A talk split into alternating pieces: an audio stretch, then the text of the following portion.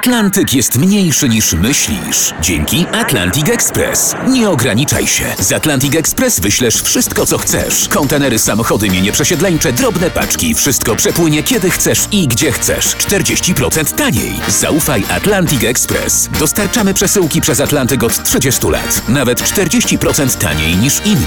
Dzwoń 1 800 775 73 63. Ekspresowo przez Atlantyk. Tylko z Atlantic Express. Zapraszamy na ciąg dalszy niedomówień, czyli rozmów niezobowiązujących Artura Andrusa. Wojciech Przoniak jest dzisiaj naszym gościem w RMF Classic w Niedomówieniach. Można tak powiedzieć, że uroczyście obchodzimy 50 lat niepowodzeń Wojciecha Przoniaka, ale chciałbym też w tej naszej rozmowie poruszać się po obrzeżach pana działalności zawodowej, bo o tych największych rolach już pewnie tysiąc razy było mówione w różnych okolicznościach. A chciałem pana zapytać, czy są jakieś, zachowały się ślady, teksty, dokumenty, nagrania po kabarecie Czerwona Żyrafa? Zdjęcia, mm, bo wtedy jeszcze nie było tego, co dzisiaj nam towarzyszy, że się to wszystko filmowało, rejestrowało i tak dalej. To był kabaret, który ja za założyłem w Gliwicach.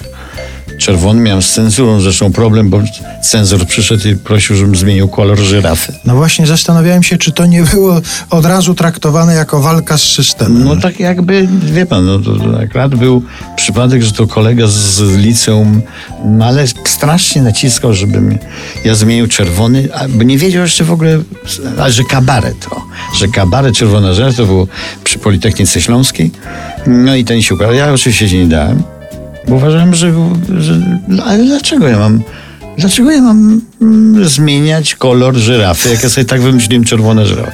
No i nie zmieniłem tego. No i tam było, wystawialiśmy różne rzeczy śmieszne. Andrzej Barański, reżyser filmowy, który wtedy studiował na Politechnice, mm, brał w tym czynny udział, pisywał i tak. To na kilka lat trwało taki kabarecik. Jak się domyślam, satyrą polityczną nie, Nie. mógł się zajmować w tamtych Nie, bo to, czasów. za bardzo. nie, oczywiście, no bo to w ogóle ja bym wtedy młody specjalnie się polityką nie, nie interesowałem.